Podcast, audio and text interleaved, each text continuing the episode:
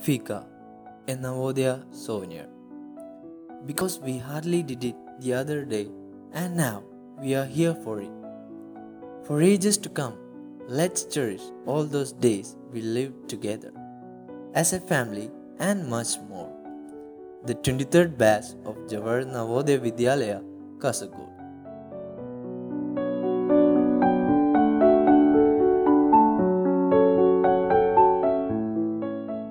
Hello എല്ലാവർക്കും നമസ്കാരം. ഞാൻ ആനന്ദ്. ആനന്ദ് എന്ന് പറഞ്ഞാൽ മനസ്സിലാവണമെന്നില്ല. നിങ്ങളുടെ സ്വന്തം കൊമ്പ്. അപ്പോൾ ഈ കൊമ്പ് എന്നുള്ള പേര് വന്നത് എങ്ങനെയെന്നെല്ലാം പിന്നീട് ഒരിക്കൽ പറയാം. എന്നാലും ഒട്ടുമിക്ക ആൾക്കാർക്ക് അറിയുമായിരിക്കും. ആദ്യം തന്നെ ഈ അടിപൊളി സ്പോട്ടിഫൈ ചാനൽ നമ്മുടെ മുമ്പിൽ എത്തിച്ച നമ്മുടെ പ്രിയ സുഹൃത്തുക്കൾക്ക് എല്ലാവിധ സപ്പോർട്ടും അറിയിക്കട്ടെ. പിന്നെ ഒരു കാര്യം ശ്രദ്ധിച്ചോ അറിയില്ല. ഈ ചാനൽ തുടങ്ങിയ ദിവസം അതായത് മെയ് മുപ്പത്തൊന്ന് യാദൃശ്ചികാണാൻ കൂടി. ഇതുപോലുള്ള മെയ് മുപ്പത്തൊന്നിലാണ് എന്നെയും നിങ്ങളെയും പോലെ എല്ലാ നവോദയൻസിന്റെയും ഒരു പുതിയ അധ്യായം തുടങ്ങുന്നത്. ഒരു പ്രത്യേക ഫീലാണ് സന്തോഷവും സങ്കടവും ഇടകലർന്നൊരു അടിപൊളി ഫീൽ വീട്ടിൽ നിന്ന് യാത്ര പറഞ്ഞ് നവോദയയിലെത്തുന്നു. അവിടെ നമ്മുടെ ചങ്സിനെയും ടീച്ചേഴ്സിനൊക്കെ കാണുമ്പോഴുള്ള സന്തോഷത്തിൽ ഇതങ്ങനെ അലിഞ്ഞു ചേരുന്നു. ഇതുപോലുള്ള ഫീൽ തന്നെയാണ് എല്ലാവർക്കും ഉണ്ടാവുമെന്ന് ഞാനും പ്രതീക്ഷിക്കുന്നു. പിന്നെ നവോദയയിലേക്ക് എത്തിപ്പെട്ട കാര്യങ്ങളൊക്കെ പറയുകയാണെങ്കിൽ ശരിക്കും ഞാനൊരു കണ്ണൂരാരനാണ്. ജനിച്ചതും വളർന്നതും ഒക്കെ കണ്ണൂർ പയ്യന്നൂരാണ്. അങ്ങനെ ഫാമിലിയോടുകൂടി ഒരു പറിച്ചു നടൽ പുല്ലൂരെത്തി കാസർഗോഡ്.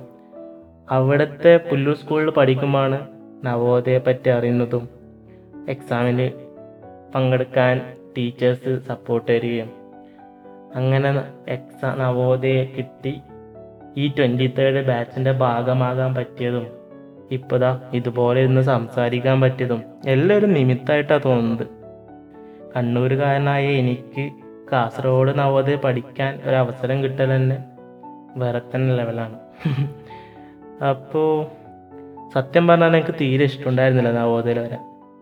ഇന്നത്തെ ഭാഷ പറയുന്ന പണ്ട് ഞാനൊരു പാൽക്കുപ്പിയായിരുന്നു.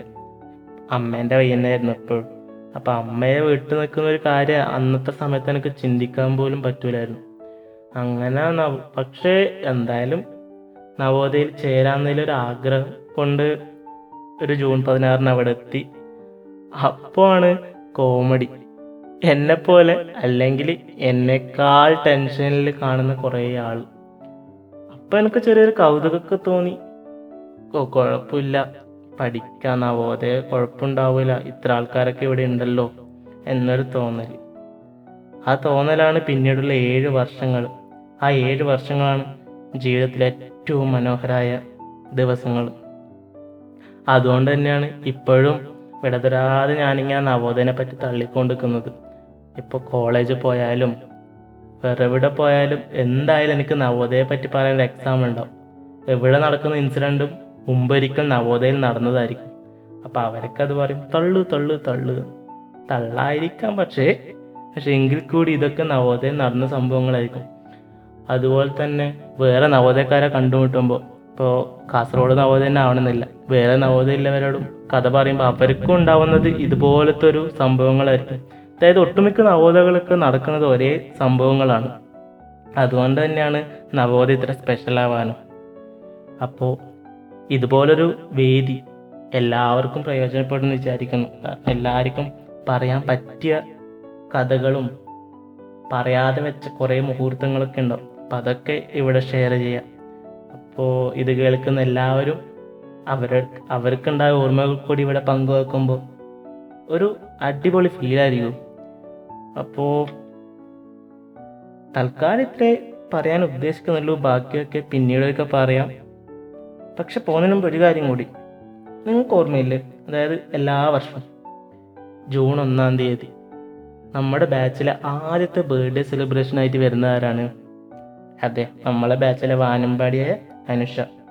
അപ്പോൾ ഈ ഒരു നിമിഷത്തിൽ ട്വന്റി തേർഡ് ബാച്ചിന്റെ പേരിൽ അനുഷയ്ക്ക് ഒരായിരം ബർത്ത്ഡേ വിഷസ് അപ്പോൾ ഇത്രയും പറഞ്ഞിട്ട് എന്റെ വാക്കുകൾക്ക് ചെറിയൊരു ബ്രേക്ക്